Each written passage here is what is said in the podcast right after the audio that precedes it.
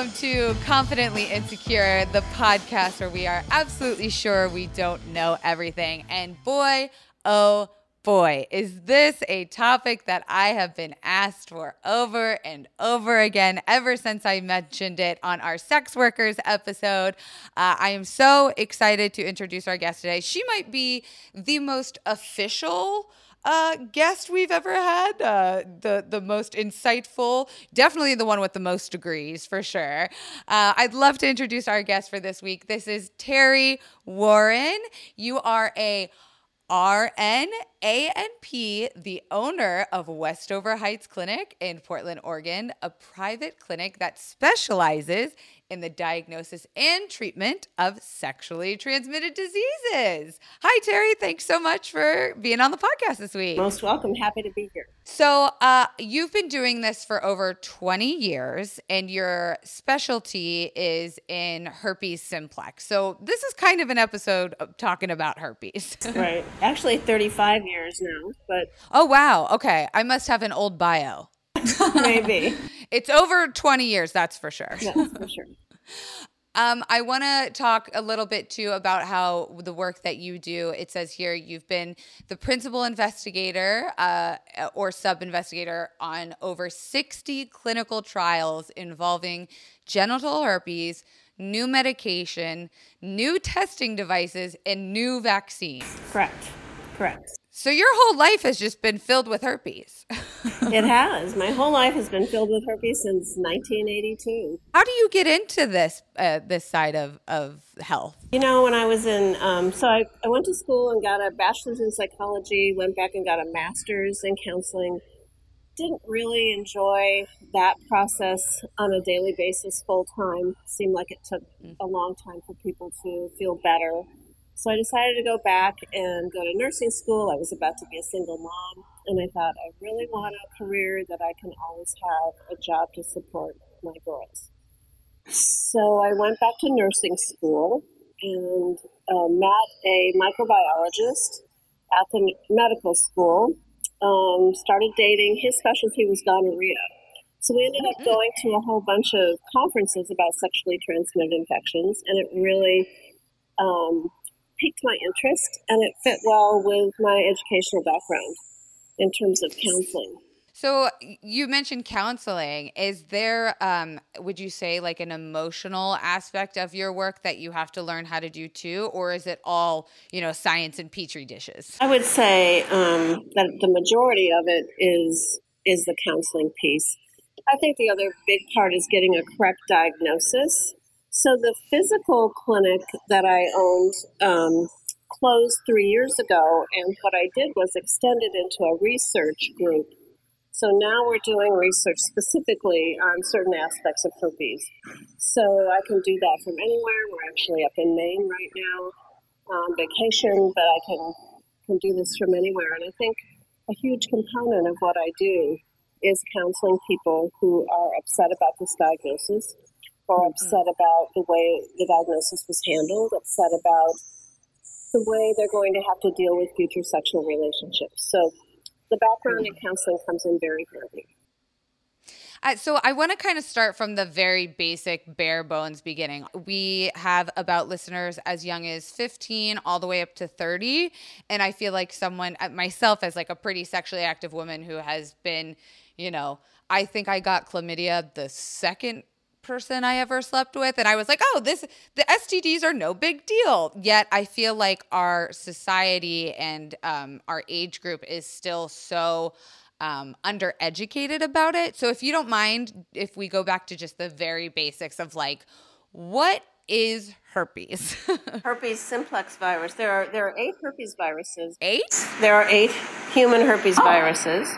Um, one causes chickenpox. Um, there are a couple that cause rashes in children.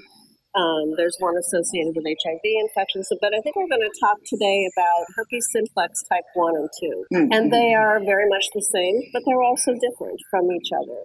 They share a lot of common parts of their DNA, but they are also different in certain ways. Traditionally, we've thought of HSV1 as causing cold sores on the lip. That's not canker sores different. Mm-hmm. Cold sores are not canker sores. Herpes does not cause canker sores, but it does cause recurrent cold sores. So traditionally, HSV1 has been thought of in that way. HSV2 traditionally thought of as genital infection, where people get blisters, ulcers, scabbing, uh, and that recurs genitally. However, mm. with changing sexual practices, a lot more oral sex involved um, in sexuality now, we are seeing a cross between the two viruses. So we're seeing a lot of HSV1 genitally, not much at all HSV2 orally. They have what are called site preferences, places they like to be. HSV1 really prefers the mouth, but it can pretty easily live in the genital area, though it doesn't recur much there.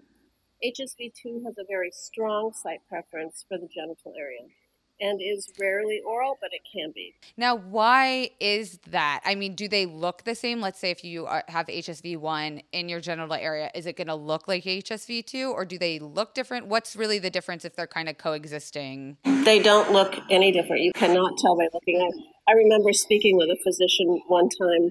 I'm a nurse practitioner, master's in nursing, and sometimes uh, physicians have difficulty with my credibility as a nurse practitioner, but I remember speaking with a physician one time talking about the importance of typing all swab tests that go out. If they're positive, ask if it's type 1 or type 2. And he said, Oh, I never do that. You can definitely tell by looking if it's type 1 or type 2. And I said, Oh, really? What, what, what, tell me what you see that's different. He said, Well, with type 1, you just get one lesion, and with type 2, you get multiple lesions. Like, Nope, that's not the way it is. But um, someone needs to take his degree. they um, they look exactly the same. You can't tell except by a laboratory test. So, I mean, you mentioned testing, and I was going to save this question for later, but let's just talk about it now. I feel like testing has a lot of questions around it. Um, I know for me, I've been getting tested since I was sexually active, but this was back in the you know early 2000s mid 2000s and i've heard stories from people who say that they had to specifically ask for a herpes test. It's not considered to be in your standard sti std panel. Is that true? Because i feel like when you know someone who maybe not be as educated goes in to get tested they're thinking they're getting the whole gamut.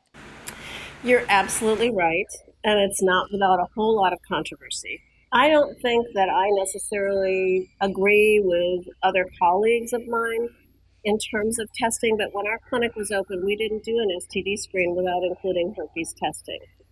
In my mm-hmm. mind, if about 12% of the population has HSV2 and about half the population has HSV1, if people are asking about sexually transmitted infections, type 2 in particular, and we're not testing it, we're not testing them for it, and we're not telling them we're not testing them for it, they are assuming that they are being tested for one of the most common STIs around. So, the issues with the test there are a number of reasons why people don't test. I think the, probably the prime reason is it's not a terrific test. The, the one mm-hmm. that's generally available um, is good at picking up infection in people who are already diagnosed with herpes. But if you're using it as a screening test, it turns out that it's not that great. The test, the is called IgG. Not Instagram. Not to be confused with Instagram. there is another test called IgM, which is a terrible test. Lots of false positives. The CDC says never to use it, and it's used all the time. So that's a whole different problem. But the IgG misses 30% of type 1 and 8% of type 2 as a screening test. So that's a that's a big uh, that's a big whoopsie doozy we've got going on here for, for type one in particular. Yeah, and you mentioned fifty percent of the population, almost fifty percent. A lot of it's oral, some of it's genital. The test only tells you whether you have it or not, not where it is. And you can be a carrier or you can have it and go your whole life without showing symptoms? About 70% of people with type 1 don't have symptoms that they recognize. So this is crazy. About 80% of people with type 2 uh, are have unrecognized infection. So you you could potentially pick it up, go get what you think is STD testing for 10 years, then, you know, get married, settle down, have a family, have a um, an outbreak pop up and that could create some serious drama in a relationship because I think people's first minds go to, oh, you cheated. This is this dirty thing. And I don't think enough people know that chances are almost 50% you're carrying this thing around with you. And maybe you're the lucky one who just never gets it, but it also shouldn't be such a big, shameful bearing weight to recognize that you do have it. And I think that, you know, we see a lot of HSV1 mouth to genital transmission. That's the prime way that HSV1 is transmitted is mouth to genitals. And that can happen when a person has no cold sores ever in their life, but they're shedding the virus, giving it off from their cells. And that also creates, you know, huge questions about who else have you been sleeping with? What did you not tell me? Um, and it, there's a whole big emotional impact with herpes. I think that's more than any other STI, sexually transmitted infection. So it's an issue. Absolutely. So I wanted to talk a little bit about that stigma because uh, my boyfriend had actually mentioned in a podcast episode earlier that it was, you know, big pharma and these antiviral companies that had actually created this uh, scare, you know, I'm doing this in air quotes, scare of herpes because they were trying to push their medication. Is that a myth? Yes. That's a myth. We had people being very stigmatized about herpes before there was ever medication. We only mm-hmm. had medication in 1982. so before that, if people had herpes, there was nothing you could do. And people right. were fully stigmatized, believe me. because just when I was coming into practice, we were just starting to get medicines, but people were just stigmatized then as well. I think the idea that big pharma is somehow either keeping um, a cure quiet. I've certainly heard people say that. They just want to sell their mm-hmm. drugs. So there's a cure, but they're just not telling us. I think that discredits all of us who do research. I mean, it's like, really? Did we keep that? No.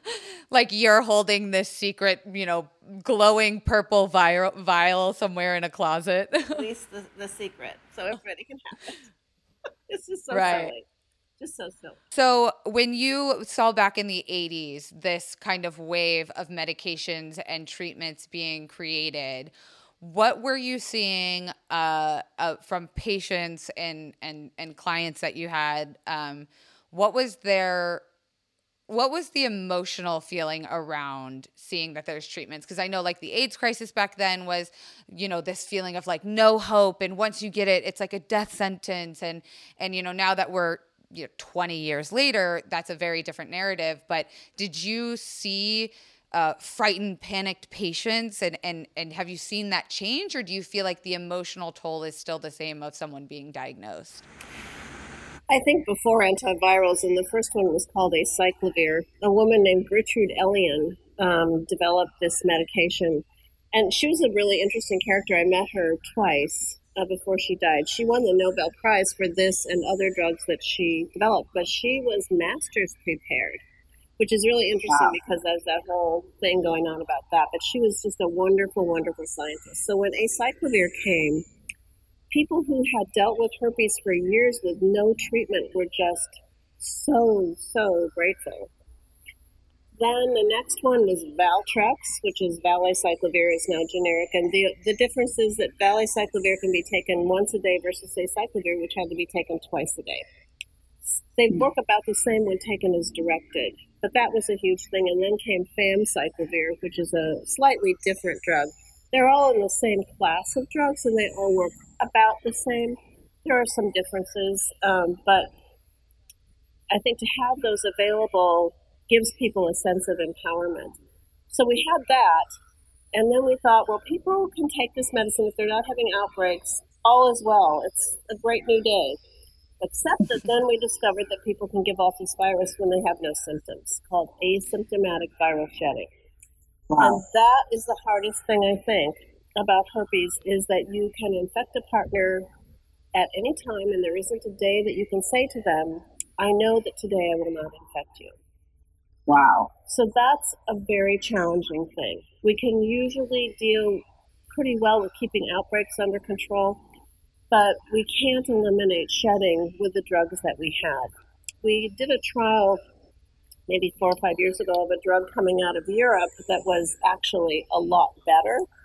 Um, but there were some uh, side effects noted in the animal models um, mm. in vision that the FDA discontinued the trial. But that mm. got that got shedding down to about two percent of days, where the ones that wow. we have are on average maybe seven percent of days. You mentioned animal testing. Can animals have herpes virus, or is this you guys are giving them? But this is something we're giving them. We're giving them herpes. The guinea pig model is pretty good for looking at that. Got it. But animals naturally don't have herpes, except horses can have herpes, and I think there's a fish virus related to herpes. But you'll see that there are horse horse stables that get shut down when a herpes virus comes in, but it's not what we're talking about. So Interesting, interesting. Um, I want to go back a little bit to the testing. Um, you mentioned about false positives. Now, uh, correct me if I'm wrong. Um, the testing can be done by blood and swabbing. So, you can diagnose somebody with herpes based on a couple of methods. Used to be visual inspection. That's still really mm-hmm. common. A clinician will look at somebody and say, "Oh, this is herpes." Not even do a swab. Not find out if it's type one or type two and we know that one out of five times in a study done, uh, the clinicians make a mistake, and those were experienced STD clinicians. So that sucks, and wow. the CDC says don't do that alone. so then you're left with someone with symptoms, and you can swab those symptoms. And the best swab test is called PCR, uh, polymerase chain reaction, or it could be called NAT testing. Both of those are really the same, just looking for genetic material. The old style swab was a culture where you gathered cells and then you put them in media and see if they uh, destroyed basically the media. And that is an old style, and is the new one's probably three or four times more sensitive. That is, it picks up more cases, three or four times more cases. So if somebody wow. does a swab, they want PCR or NAT testing. If there are no symptoms, that's when the blood test comes in. And the timing here is essential. If you, let's say you have sex with somebody and a week later you go to your clinician and you say, I want to test for all STIs. Well, it's way too early for the herpes test because the herpes test is looking for antibody, not virus itself. And virus is not in the blood. So antibodies, that that is your body actually trying to fight the herpes from entering? So that can take anywhere from maybe two weeks to 12 weeks to be developed. It depends on the person. Wow. So you can't, it's not something you can do right away. We know by six weeks after infection, about 70% of people that are going to make antibodies will have done so. So six weeks is a kind of an okay time to get an idea about what's going on. Mm-hmm. It's not certain like 12 weeks is. And there's nothing to do in that period of time? Like you kind of just have to cross your fingers that you do or don't have it and and I say that being like you know we shouldn't be crossing our fingers. I'm trying to destigmatize it yet here I am playing it like a lottery game myself. You're going to be in a period of wondering. And I think that the timing piece is very important. The one thing you can do to screw up the timing, well, there's a few things you can do to screw up the timing, but the one thing that you can do to screw up the timing is to take antiviral medicine before you have a diagnosis. If you take mm. antiviral medicine early on, the purpose of antiviral medicine is to reduce viral replication, reduce the number of virus particles that are around. But if you do that successfully, then your immune system can't see the virus and it doesn't make antibody. So don't be taking Valtrex. or you have a diagnosis. Right. Got it. Because that can mess up your results. Can mess up your results. I, I wanted to ask too with the with the results. Um, I've actually dated someone with HSV one back in the day, and when we went to the clinic together, the doctor had actually given me a prescription for That was an error. Interesting because I've I've heard that from from partners too saying like, "Oh, well if your partner's taking it, you should also take it." That's not protecting you. That's not doing anything for you. Likely if you became if you were really negative and you became infected, uh, the dose that you would take on a regular basis would be insufficient to um, prevent you from becoming infected. So I, I'm just assuming that I probably have. Like I've never had a cold sore before, but I'm assuming that I carry it. Um, that's just a confession, not a question. Um, um, I did also want to ask about with the blood test. Um, tell me if this is right or wrong. I remember this was a while ago, maybe seven or eight years ago. So maybe things have changed. I remember them saying that when they're testing the blood, they're looking for it to be over a certain number. Right. And if you're over a certain number, then you have it. And if it's under and it can be kind of close, you're safe. But that seems also incredibly inefficient or irregular. Like, ooh, this time I only got a 0.6. I'm still good. so let's talk just about HSV2 here for a minute because that's generally the one that we're more concerned about. So, because HSV2 facilitates HIV entry and it mm-hmm. recurs a lot more genitally than type 1. So, we'll talk just a minute about type 2. If you get a an antibody test and you've waited long enough for the test to be accurate, and you get a what's called an index value of 1.1 to 3.5. You get a number. Uh, then you should get a confirmatory test, and this is what the Center for Disease Control clearly states in its STD treatment guidelines. Because half of those positives in 1.1 to 3.5 are false positives. That's crazy. Half. Another reason that some clinicians don't do this test because the confirmatory test is called the herpes western blot and it's done only at the university of washington and it's expensive and so i think that clinicians say well if i can't really trust this why do it at all right my feeling is it's possible to figure that out if patients want to know if they have herpes then you explain to them here's this test we're going to look at the index value if it's you know negative it's with 92% certainty, you probably don't have HSV2. If it's 1.1 to 3.5, we will order a confirmatory test. If it's greater than 3.5, there's a high likelihood that you are infected. Mm-hmm. However, I have tested people with an index value of 12. I have done a Western blot on somebody with an index value of 12, and it was a false positive. So now, wow. now what I'm saying, I mean, that's a tiny chance that that would happen. But this woman, I think, it had one sex partner, and they tested negative, and she got a 12. She was from out of her native country was not the U.S., and we do know that there are differences. And um, anyway, so I said, let's do a Western blot, and she was negative by blot. That's something interesting you bring up uh, culturally too, just like your your where you live. Is this just a problem in America? Can you talk a little bit about geographically? For example, in Japan, HSV1 genital infection has always been more common for a long time than HSV2. So I think herpes is, you know, everywhere. It's not just here. Worldwide. It's it's worldwide and we've known about it since I think 600 BC.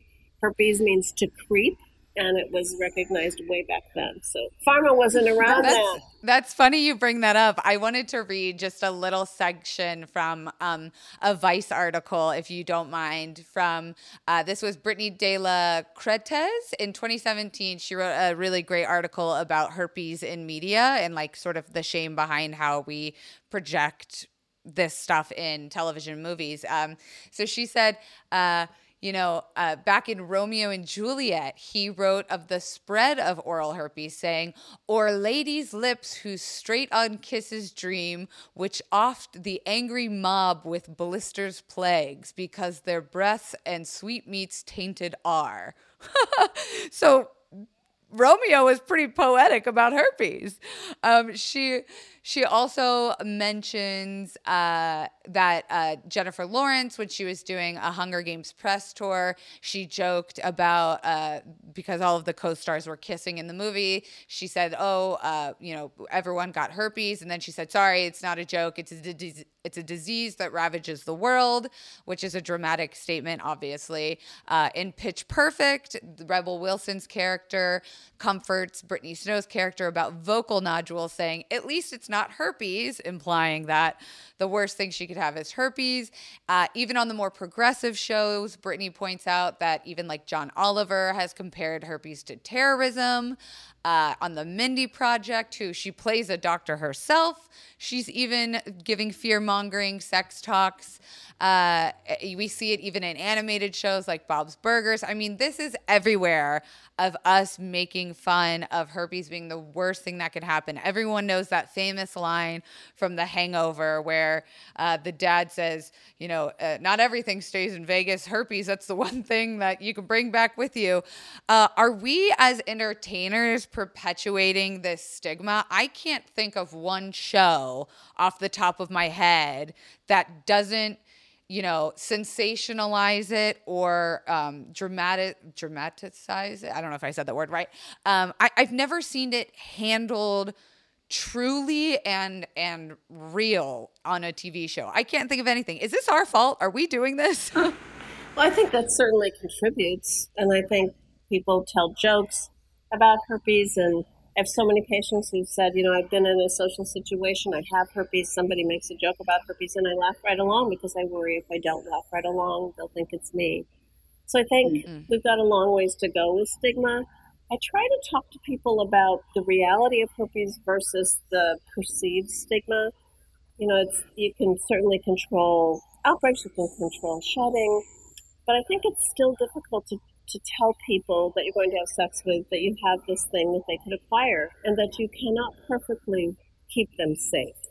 That you have mm-hmm. to enter into that relationship as a couple, knowing that there's a risk to be taken, you're agreeing to take it. And then if transmission occurs, you're still not happy about it, but at least it's something that you discussed ahead of time. And how much more emphasis do we need to put on the conversation around herpes versus other STDs and STIs because like you said when you're about to have sexual intercourse with someone or even oral I mean this is a conversation that could potentially even happen before you kiss someone. I mean, if we're talking about oral herpes or, mouth to mouth, um, are we not putting enough emphasis on that conversation in particular before sex? Because I know when I was in high school, we never talked about it. It wasn't until I had to educate myself. And I wonder if, you know, people who are diagnosed, if they're able to kind of spout back some of these statistics the way that you are able to explain to me in, an, in a digestible format, it wouldn't be so overwhelming.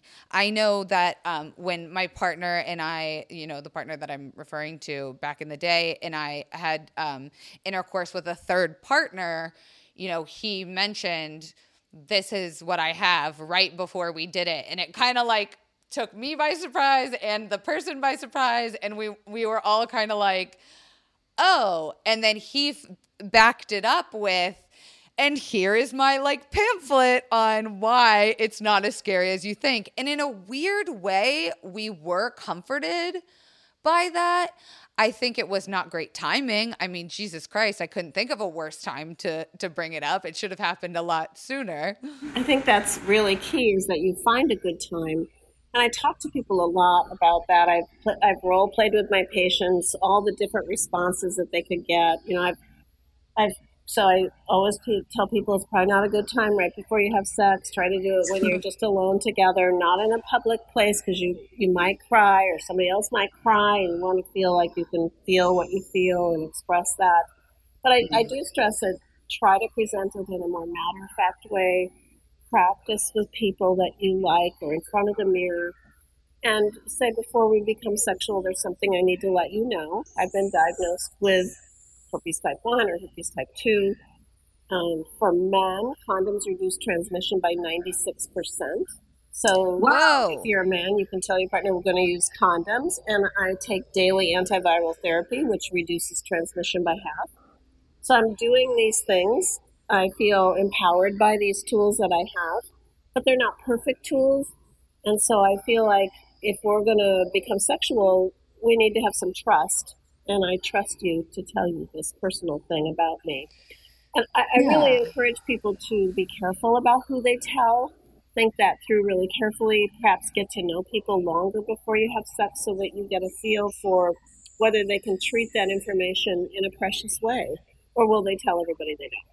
Let me ask you is it reckless for someone to maybe have been tested and and gotten a false positive or maybe they outright know that they have it but they've never had symptoms? Is it against the law or reckless endangerment to be having sex knowing you have it and not telling your partners? It is and in not all states is it illegal but in many states it is um, i've been involved in lots and lots of lawsuits one person suing another about giving them herpes. And in some states, it's a crime, in others, it's not, but it can be battery or other things. And um, I worked on a case in Portland of a woman, it, it, was in the news, so I can talk about it, but um, she had sex with this man. He rolled off of her, she said to me, and said, Oh, by the way, I have herpes. He had agreed to use a condom. She thought that he had, but it turned out he hadn't, and she got it.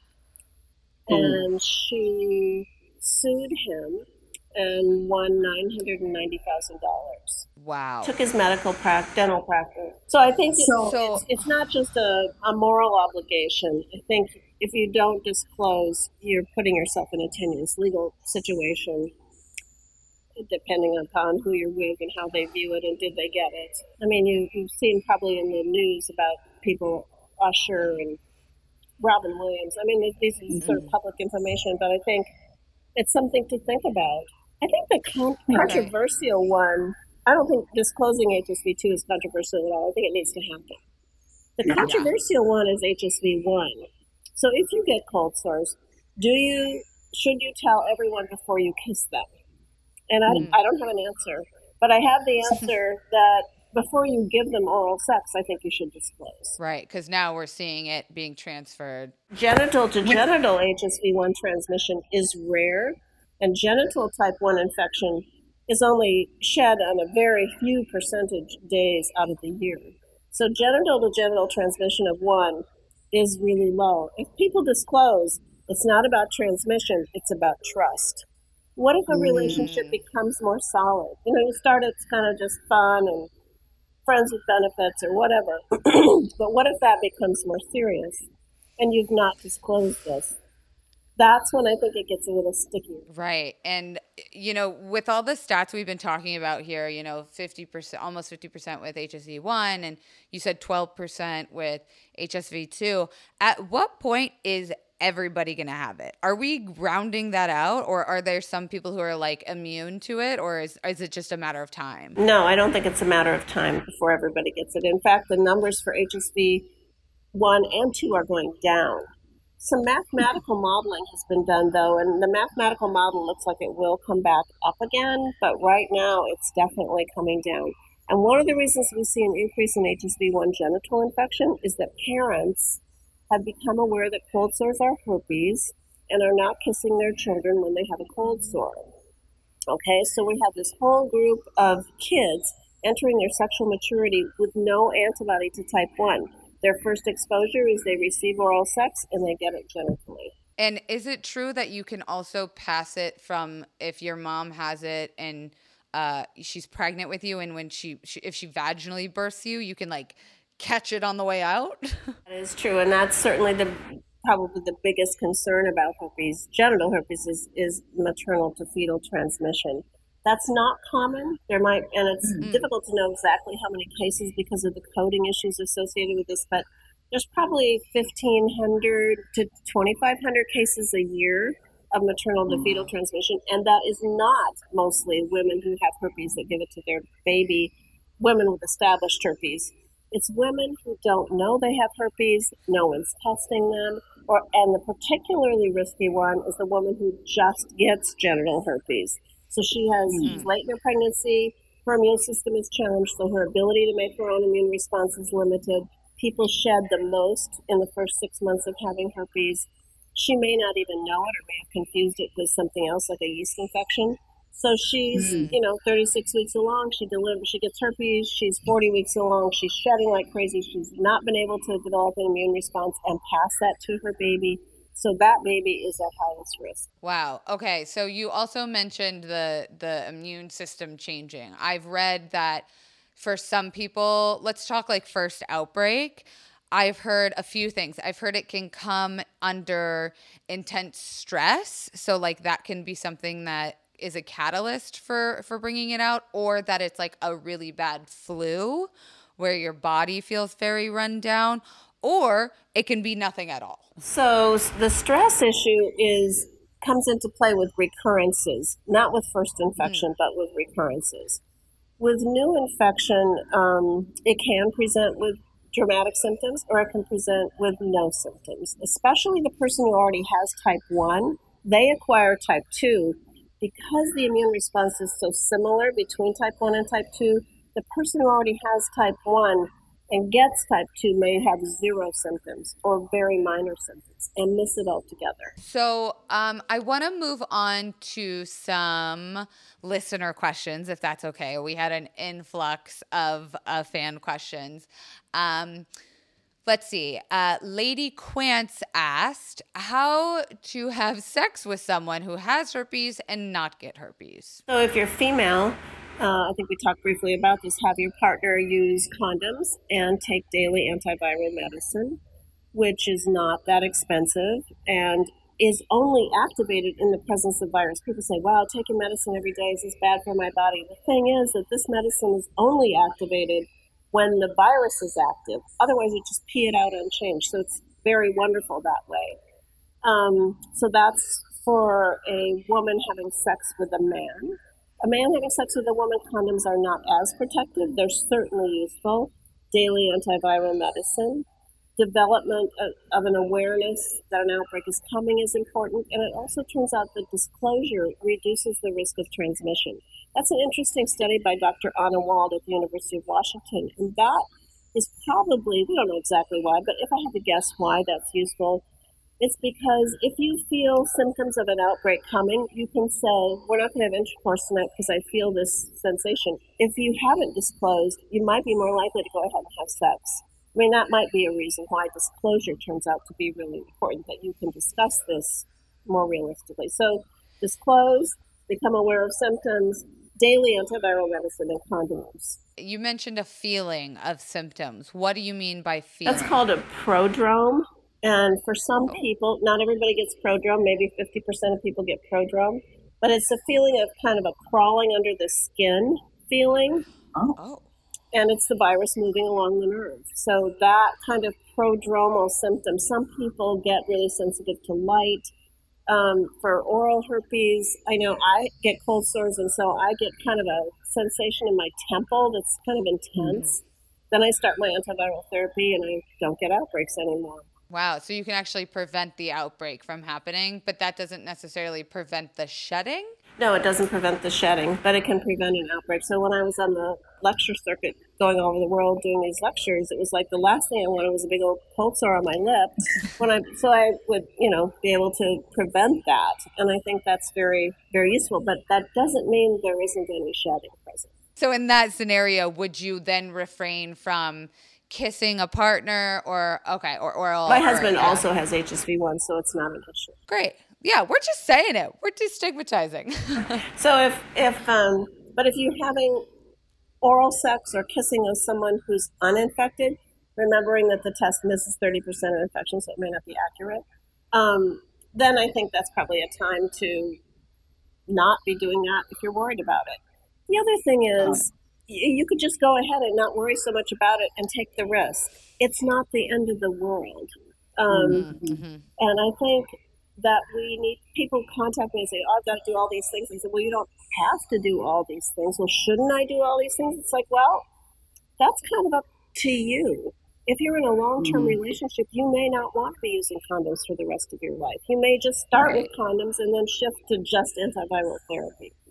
The interesting mm-hmm. thing that we know is that the longer an uninfected person is with an infected person, the less likely they are over time to become infected. Their immune system develops some sort of recognition. So it's not a given that when you're with someone with herpes, you will get it. That's a great point. I think that um, the the uh, the it's up to you is also a really good point. Um, w- I forgot to ask this, but when you are diagnosed, we we've seen it in movies where then that person needs to call the last you know 10 people that they slept with but if we're seeing that you could have picked this up from your mother at birth you know do you really Do you need to call? Let's go back and say if a baby picks up herpes, they're going to know it. The baby gets really mm-hmm. sick. I don't, in terms of calling everybody, because it's not curable, I think we're less inclined to call everybody. Mm-hmm. With, you know, with chlamydia or gonorrhea, um, you really need to call everybody because treatment is, is pretty simple, although there are sequelae. So you want to make sure that people get treated. With herpes, it's a little bit different. Um, I think that some people want to call people and let them know or say, Did I get this from you? You should be tested. I'm positive and I had sex with you. Right. I don't think it's mandatory like it is with some of the bacterial STIs. Haley Kennedy, Haley K. Denny wanted to know um, where can you go to get tested for free? I work but don't have enough money for insurance. Some county STD clinics include herpes testing or will do it for you. Some Planned Parenthoods will do it for you. Um, you just have to check because it's not, as you already have said, included in the standard STI panel in, in every place. So you, mm-hmm. you, I would start with Planned Parenthood or your county STI clinic. Greg Sky Morning asked For acne prone folks, how do you tell the difference between genital acne, ingrown hairs, and something nefarious? So, herpes presents as, a, as water blisters, generally speaking. Lots of people get folliculitis, ingrown hairs, or bacterially infected uh, hair follicles in the thighs or on the buttocks or in the genital area.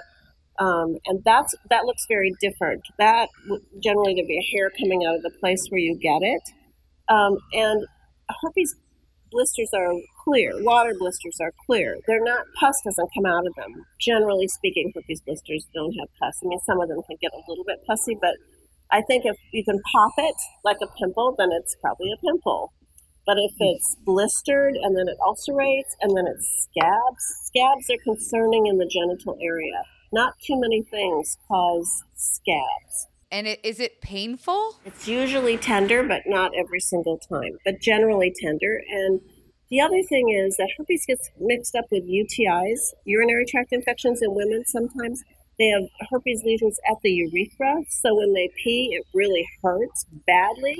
And because there may be some white cells in those lesions, the urine dip could be lightly positive. So they're treated with antibiotics and then six months wow. later they get another one. Only, you know, and the antibiotics you take them for a week and it's gone. Miraculous. Right. Only that isn't what was going on. It was a herpes lesion that was healing on its own. So we mm-hmm. we at the clinic when women presented with those kinds of symptoms, unless they had something grown on a culture previously, we would do a quick exam. Just pop up on the table and let's make sure there's no lesion at the urethra. Got it. So that includes all of our questions from the fans that we have today. Terri, I want to say thank you so much. This has been so informative. I still have like millions of questions swirling around in my brain, but I know that you did write a book as well, which the title I love is The Good News About the Bad News Herpes, everything you need to know. So I do want to also plug that if listeners have more questions. That seems like a pretty awesome, in depth book. Um, is there any place that our listeners can find you or your, your work that you'd like to shout out? WestoverHeights.com. Uh, Westover Heights Clinic was our clinic, and westoverheights.com is our website. There's a free handbook about herpes, 45 pages long, on the website that anybody can have. So I would encourage people to do reading. There's also a forum associated with that where they can ask questions. They can ask three, do three posts for twenty dollars, and within those posts, have as many questions as they like. And then also the American Sexual Health Association. I answer questions on there. And so those are two websites where people can get information. And then finally, about the Western blot. So we mm-hmm. talked about low positives and the need to confirm those. And the herpes Western blot done at the University of Washington is the best test. We use that test to enter people into clinical trials. It's, it's just the gold standard for sure. So if people want to do that, they can do a video conference with me through our website, and I can get that test ordered for them. It's amazing. Um, I thank you again. I uh, want to also just put it out there one more last time that I think knowledge is power, and the more that you know, the less scary it can become, especially when you're eight, into that age of entering sexual maturity and and and educating yourself at an early age. I think is is um, the best way to enter this, and it's not the end of the world. Would you agree? It's not the end of the world, and if you encounter someone that has herpes and they tell you, I would encourage you not to run it's so much harder to find a great partner than it is to deal with herpes. it's much easier to find someone with herpes than a good partner for life. uh, thank you so much, Terri Warren. Uh, don't forget, listeners, you can rate this on iTunes at Confidently Insecure Podcast. You can send us an email at confidentlyinsecurepodcast at gmail.com. Follow us on Twitter and Instagram at Confidently Pod, and we will see you next week.